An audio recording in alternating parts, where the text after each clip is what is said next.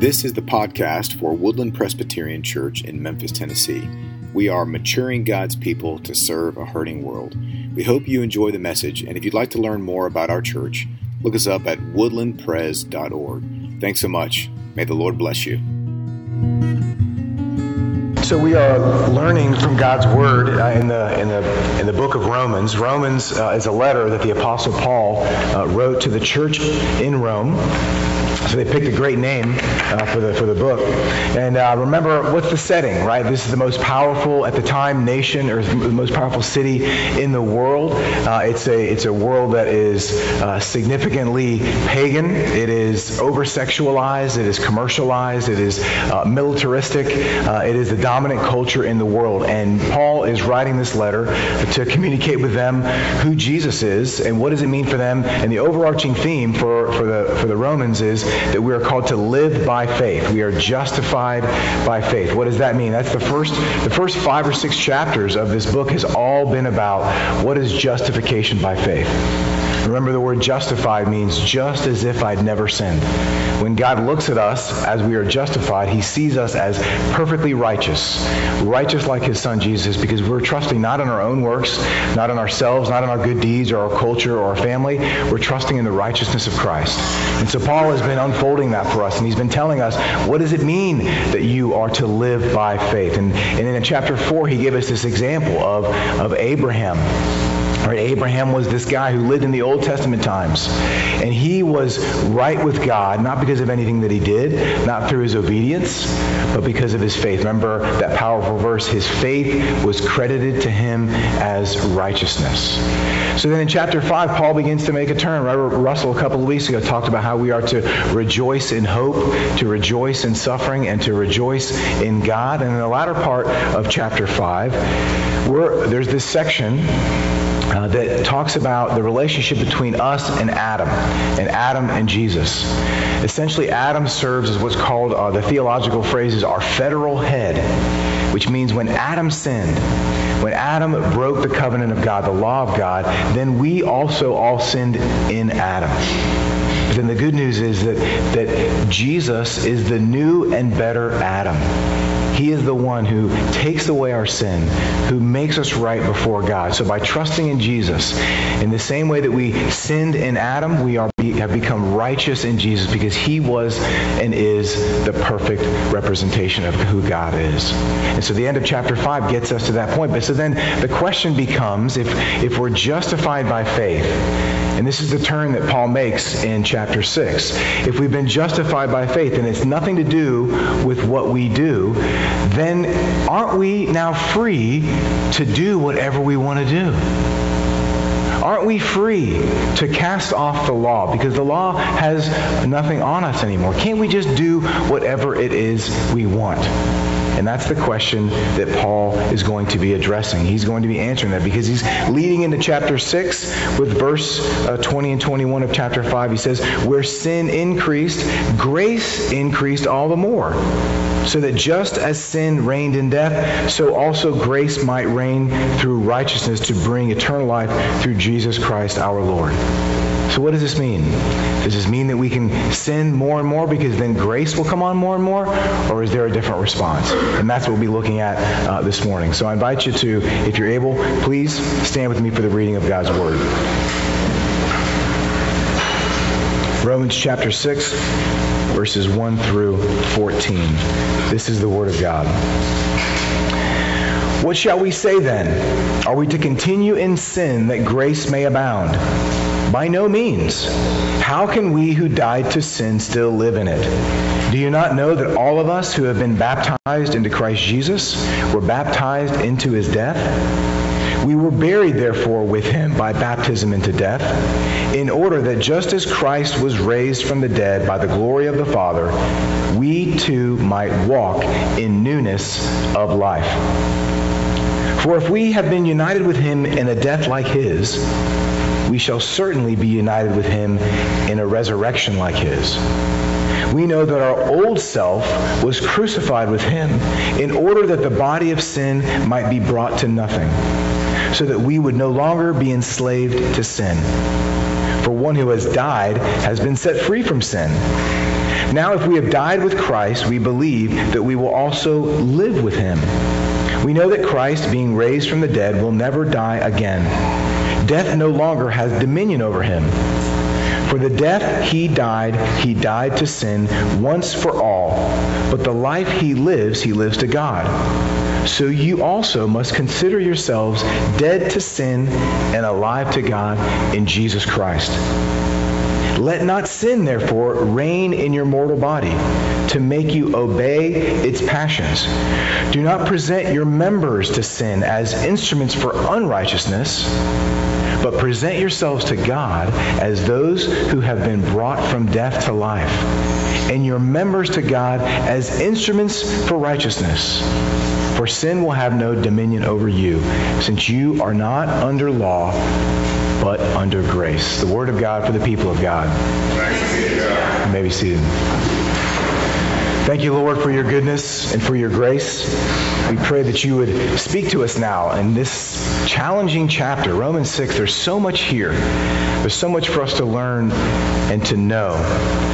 But Lord, if we just learn lessons about you and we don't apply your word to our lives, then we're just listening help us to apply and know what is it that you want to teach us? What do you want to be different about who we are as a result of encountering you and your word? Help us to hear that, uh, to discern that, and to apply it. In Jesus' name, amen.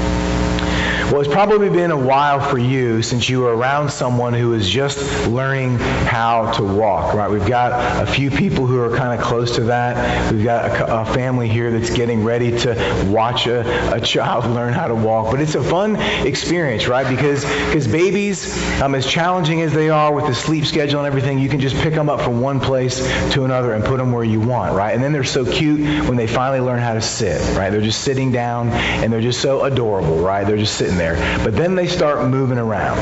And at first you're so excited because, hey, they're crawling around and look at them go. But then you realize, oh, we got to make sure this house, uh, you know, we got to fix the stairs, we got to fix the cabinets, all that. You're, you're on the move, right? And then eventually, you know, they're standing, they're getting, their little chubby legs are getting strong and they're standing up and then they can stand on the ground and they're moving from, you know, holding onto the coffee table and moving over to the couch, right? It's, it's this balancing act. And there's lots of falling down and plopping on the ground. And it's so, so adorable, right? But then they are now on the run, right? On the run, and you are, this is what you were doing for a, year or so, is just following them around. Oh, no, no, no, no. You know, take that bug out of your mouth that you picked up, whatever it is.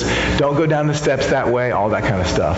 But just that process of learning how to walk Think about it. Now, we don't know what's really going through their mind because they can't speak well enough to be able to say, hey, this is really fun. But, you know, you can see on their face this like, I have some freedom now. I'm learning how to get around. Like I, I, before, I was just right here. I had to wait for you to come get me. The only thing I could do is to scream at you to try to get you to do something, and you don't understand what I'm saying.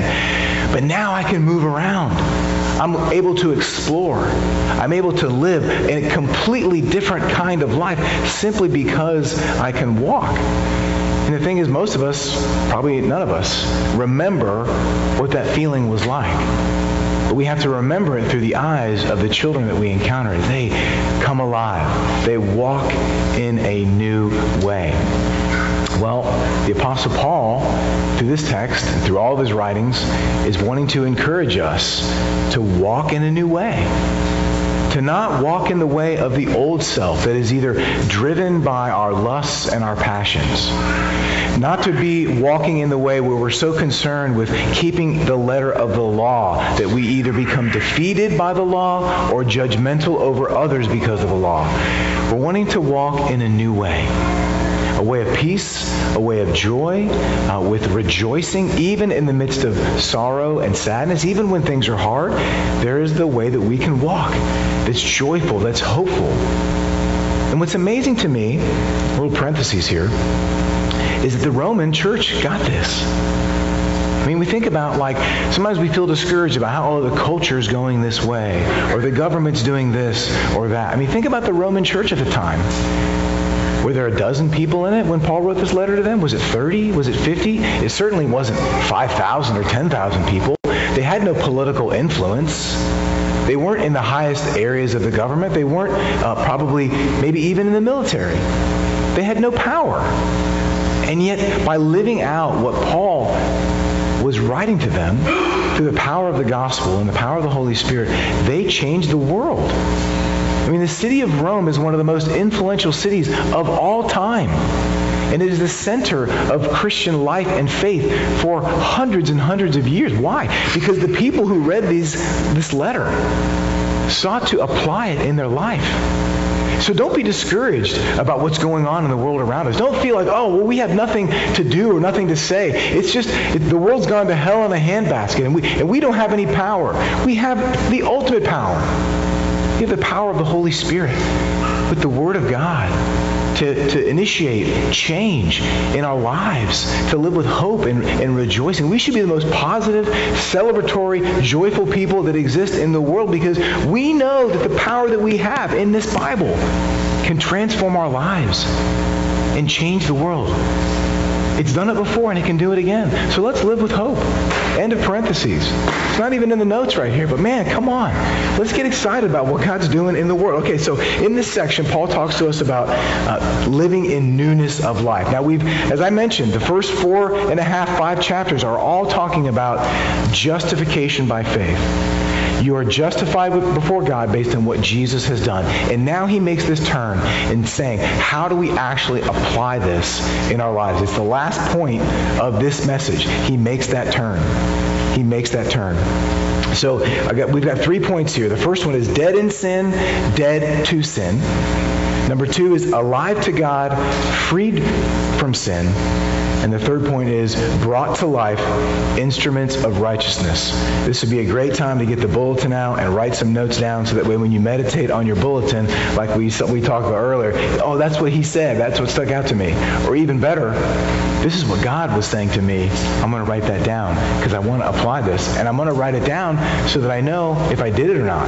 You got to write it down. If I don't write something down, I don't ever do it. By the way, don't ever tell me anything in the sermon line that I need to do because I'll forget because people just keep coming through. That's why I always say, will you email me that? I got to have it in writing. Right? Write something down. Apply it in your life. Another parentheses, not in the notes. Sorry. Here we go. Back to the sermon. So Paul is asking this question, right? That we I introduced at the beginning of the sermon. What shall we say then? Are we to continue in sin that grace may abound? Right? Again, if we have grace no matter what, why don't we just keep on sinning? We can do whatever it is we want to do because we know that God's grace is going to continue to pour out on us. Why does the law really matter? if we've been justified by our faith? Here's the deal. This is a really important question. And Paul goes right on to this. He goes, by no means. He says this repeatedly in different places in his writings. He asks the question, he says, by no means, me genoito. No way, absolutely not, different translations say. But we got to sit here for just a second. Well, Paul is saying, no way. We can't just keep going on sinning, acting like the law is not valuable to us. It's not what gives us our standing before God. The law reveals that we're sinful. But we need to understand the place that the law has in our lives. Paul answers this question with another question. He says, By no means. How can we who died to sin still live in it? If we've been made dead to sin, then we should not keep on sinning. So, in being connected to Jesus through baptism, one of the things, the aspects of, of, baptism is that we are connected to Jesus in our baptism. Everyone who has been baptized into Christ has also been baptized into the death of Christ. Our old self, which he refers to in verse 6, this, this old person, not in terms of their chronological age, but the person who we used to be the previous person, before we met Jesus, before we were justified, that person is now dead in the grave. Then he continues, just as Christ was raised from the dead by the glory of the Father, we too might walk in newness of life. We might walk in newness of life. The whole new world is open to us because of what Jesus has done. We are able now to walk in freedom and in hope and in joy. He says, For if we have been united with him in a death like his, we shall certainly be united with him in a resurrection like his. So because we are united to Christ in his death, the old self, the self of sin, of anger, of lust, of hatred, of bitterness, of rage, of envy, of all those words, that self is dead. That self is dead. And so now we are raised to Christ because of our union with Christ. Union with Christ is a profound idea that has been written about so much in Christian history. It's this idea that because we are connected to God, that's now who we are. We may feel our union with Christ at times, but our feelings don't determine whether or not we are one with Christ. What God has done in Christ determines whether or not we are in union with Christ. So if you have a really good day and you were nice to people most of the day, you can't really take pride in it because your union with Christ is not dependent upon your niceness. If you had a really bad night, where you said a lot of terrible things or you did some things you shouldn't do and you feel terrible about yourself. You feel guilty. You feel like a loser. You're not being a good Christian. Doesn't affect your union with Christ.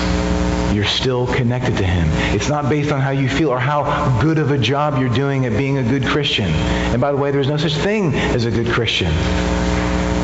Right? We're all sinful and broken, but we're all perfect in Jesus. These two things are connected together. But because we're united to him, then that's what defines who we are. Look at what verse 6 says. It says, We know, verse 6, we know that our old self was crucified with him in order that the body of sin might be brought to nothing, so that we would no longer be enslaved to sin. He says, We know this.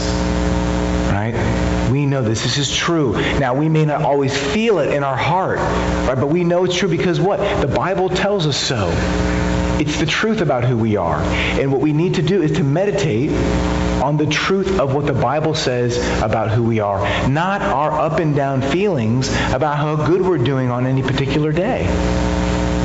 Because your standing before God comes from what Jesus has done. And because it's true about what he says in his word, then that's how we know. We may not always feel it, but that's the truth. So if you came to church today and you feel guilty, well, you are guilty. But you should feel the blessing of God that he still wants you to come into his presence. He still wants to know you, to forgive your sin. That, that feeling of guilt is a, is a good thing to say, oh, yes, Lord, I, I feel it. Let me confess it and then rejoice in the salvation that you've been given to me. And therefore now I live my life as a happy life. I'm joyful because, man, God, you know the tough, the stuff that I've done this week. You know the things I haven't done this week, and yet you still love me. You still embrace me. You want me to live in joy. You want me to live in joy because we know this. So that's the first point. We were dead in sin, but now we are dead to sin. Look, look, look, at verse 7. I'll keep going here. For one who has died has been set free from sin. Dead people they're not bothered by sin anymore, right? Dead people who trust in Christ are now in heaven, and there is no sin in heaven anymore. There's two things that don't happen in heaven. There may be more, but I know of two. One is there's no sin, and two is there's no evangelism. There's no sin and there's no evangelism because everyone in heaven is a believer. So what we should be doing in this life is to be avoiding sin and engaging in evangelism so that more people can experience the glory of heaven. But think about this. We are dead to sin. It has no power over us. The war with sin is over in one sense. Okay, so many of you have seen the movie uh, Saving Private Ryan. In the beginning of that film, it's, it's a World War II film, and the beginning of it is when uh, the Allies are assaulting, uh, they're, they're doing an invasion on Omaha Beach to try to get into Normandy. The German uh, army is established a massive like a fortress of weapons to try to keep out the Allied forces. And so there are these scenes with ships, with men, and they're coming onto the beach. And Saving Private Ryan, it has been said that one of the most realistic depictions of that massive massive uh, battle that took place on Omaha Beach and many of the other beaches that were stretched out on the coast. And it's a war. I mean, it is a war of wars. It's brutal in its depiction of what happens in this war. But eventually, over a matter of days, the Allies were able to break through and get into and take that beach to create a beachhead where there was, from that point on, more Allied forces were able to come into Normandy, into France, to be able to go and spread and ultimately defeat the Nazis. So there's a sense in which when that beachhead was established, that the war was over right? Because once we got a foothold on that beach, that was it. We had essentially won the war. But we know there were many more years of fighting and battles and challenges all throughout the country to try to overtake the Nazis. But once we landed at beachhead, we won. Well, that's what the gospel is. Right? Our justification is this beachhead that has been established in our lives. The war against sin is over. The battle with sin continues to rage. But essentially, brothers and sisters, and if you don't remember anything that I say, the, the battle with sin is over in one sense because Jesus has conquered sin. Sin, not just big random sins in the world, but your sin, if you're trusting in him. And because of that, then you have confidence to know that the victory's been won so we can go out and continue our assault on evil because we know that Jesus has won the battle. That's a powerful image to understand what God has done through the gospel. But also what has to happen as we continue to fight for the rest of our lives against the sin that's within us. Point number two. Point number two. Paul now shifts from the impact of our death with, our, with Christ to our life in Christ. Now we're on alive to God and freed from sin. Look at verse 9. We know, again, we know that Christ, being raised from the dead, will never die again. Death no longer has dominion over him. For the death he died, he died to sin once for all but the life he lives, he lives to God. So you also must consider yourselves dead to sin and alive to God in Jesus Christ. Christ will never die. He died on the cross. He rose again from the dead. So death now has no dominion, no power, no authority over him. And because you and I, those who are in Christ, are united to him, death has no dominion over us think about this. One of the biggest fears in our world is the fear of death. Maybe not just the fact, the fact of dying, but like, how am I going to die? Will it be uh, painful? Will it be a terrible death? I don't want to die.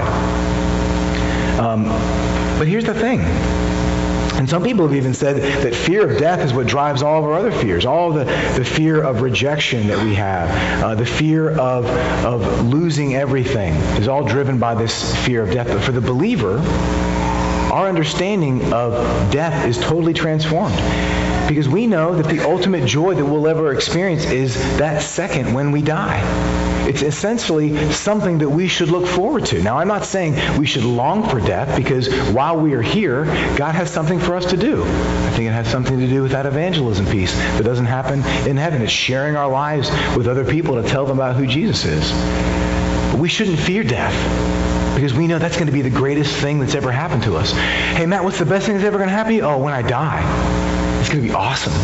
I'm going to go to be with Jesus. You poor people will all still be here, and I'll be with Jesus. It's going to be awesome. Don't cry for me. Cry for yourself because you're not there with me. That's the posture that we ought to have about death because Jesus has conquered it. We'll be free from sin, all the struggle, all the sorrow, all the, the getting old, all the getting exhausted, all the conflict, all the tension. All that's gone. It's going to be peace and joy and love and eternal worship of God.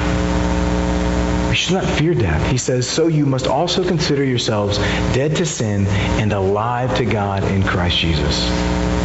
So, what happens to someone when they're told, You have one year to live? Some people may get depressed and they may just stay in their room and not do anything. But other people, when they're confronted with their own mortality, maybe you've at one point gotten a really difficult diagnosis that made you think, I may not have much more time. What happens? You get very purposeful about what you want to do. You think, I'm going to spend time doing the things that are most important. I'm spending time with my family. I'm relating to my friends. I'm going about doing the things that are the most important thing for me to do. Because why? I have a great clarity now about what's important important. I've only got so much time. Why is it that we don't do that in general? Why don't we focus with clarity on the things that are the most important? Because you essentially see, we're all going to die. Every one of us is going to die. We just don't know when it's going to be. So then why don't we live with purpose to become alive in God? If you knew that you had a year to live, what would you do differently? How would you talk to people? What would you concern yourself with? What would you not concern yourself with? We would really change who we are and what we do. We'd be more forgiving.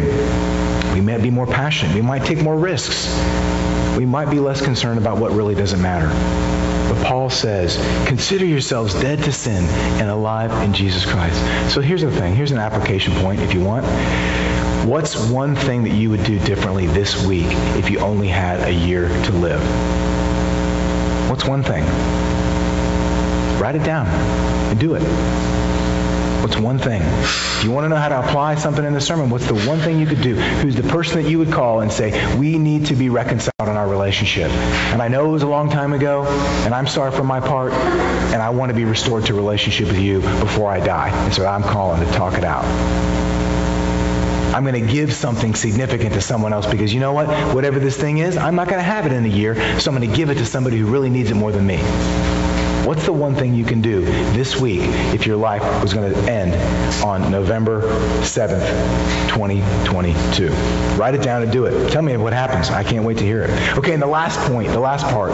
Jesus talks about how we are brought to life. Let's let me read it again. It's been a minute. Let not sin therefore reign in your mortal body to make you obey its passions. Do not present your members to sin as instruments for unrighteousness, but present yourselves to God as those who've been brought forth from death to life, and your members or your body to God as instruments for righteousness.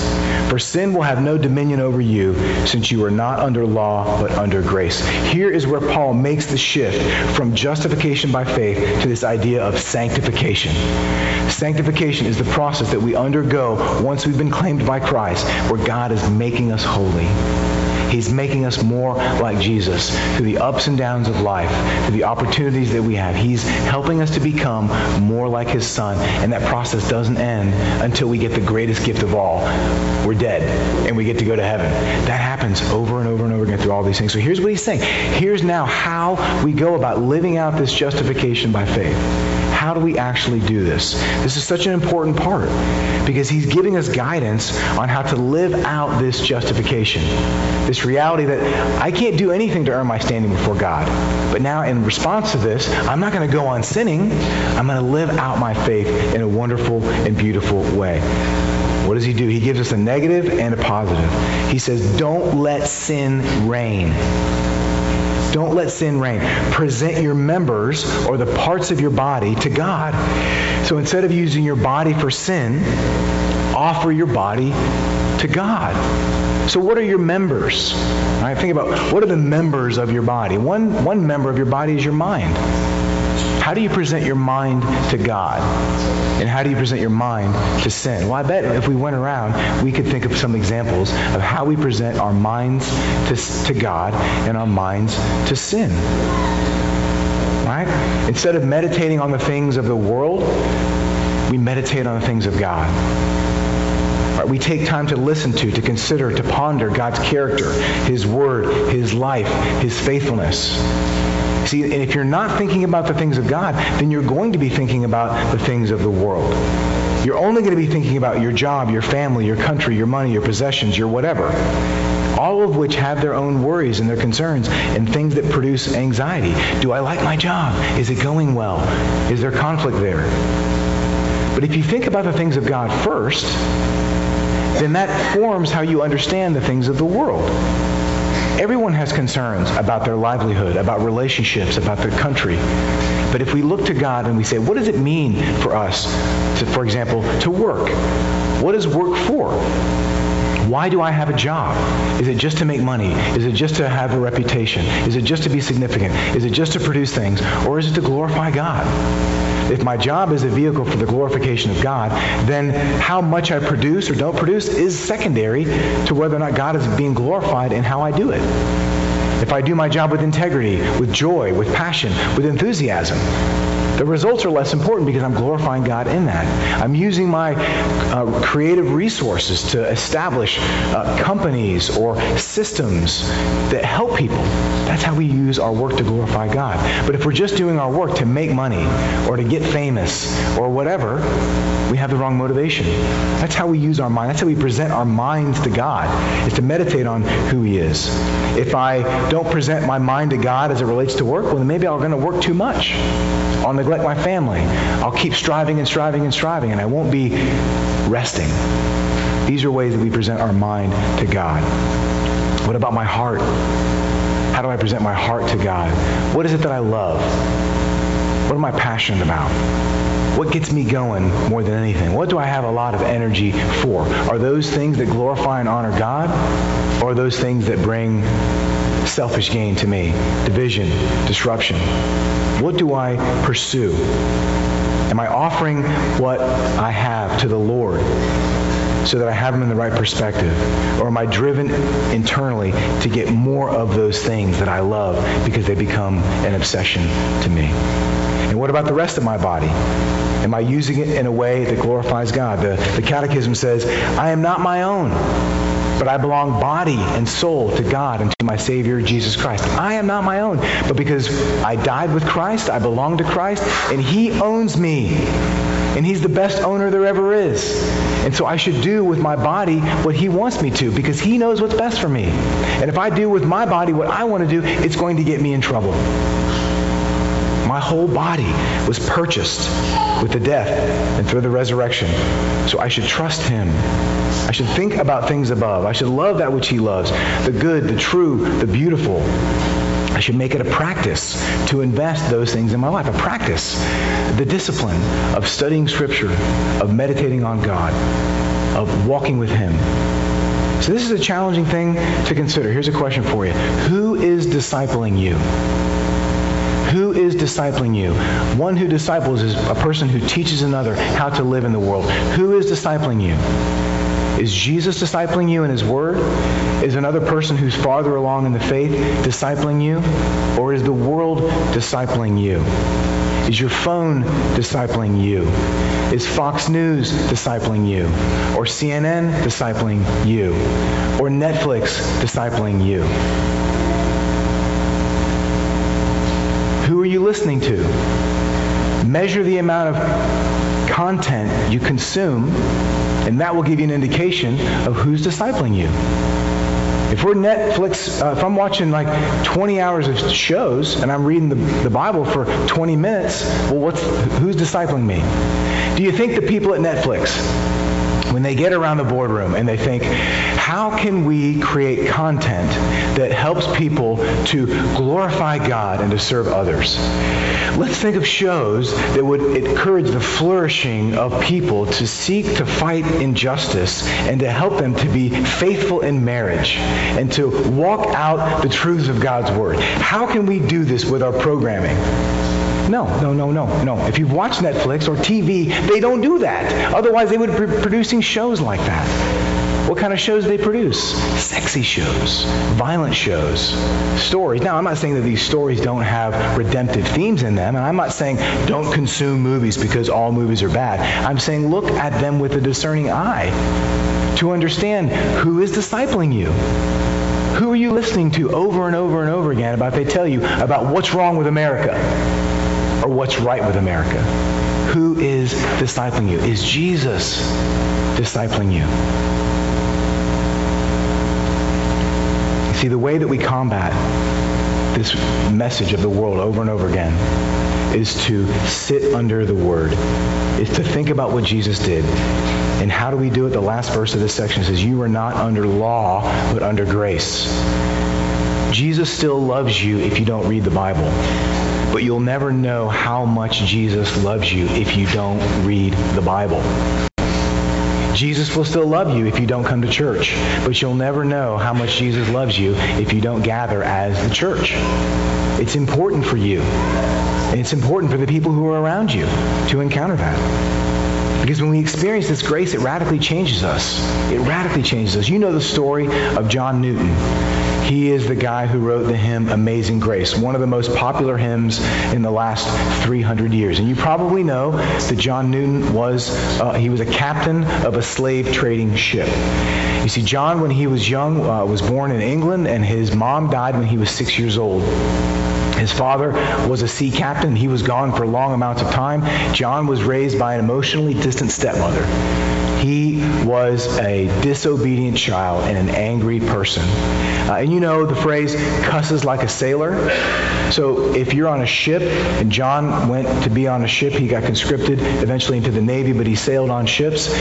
Even the sailors said John Newton's mouth is worse than anybody else's mouth.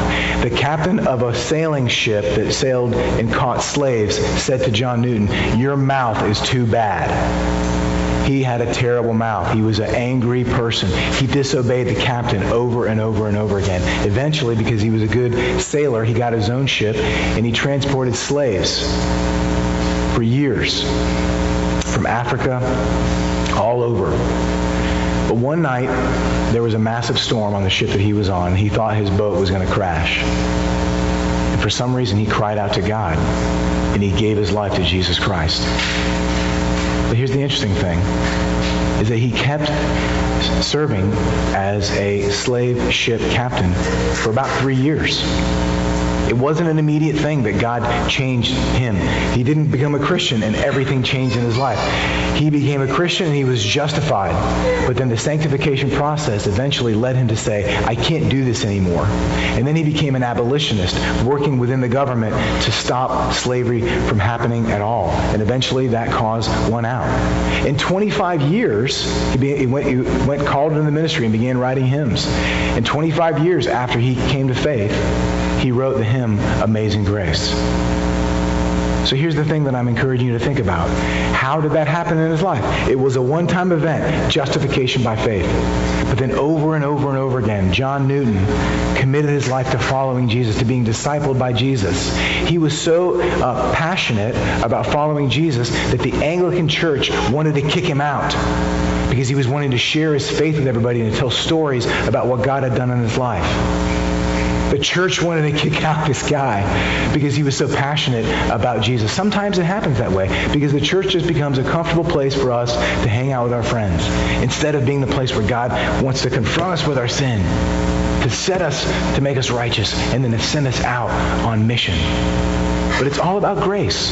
So no matter where you are, if you are at the point in your life where you have never trusted in Jesus for this salvation, this justification, today is the day to do it. We're about to celebrate the Lord's Supper. And what a great opportunity to say, yes, Lord, I trust in you, I follow you, and I want to partake in this family meal.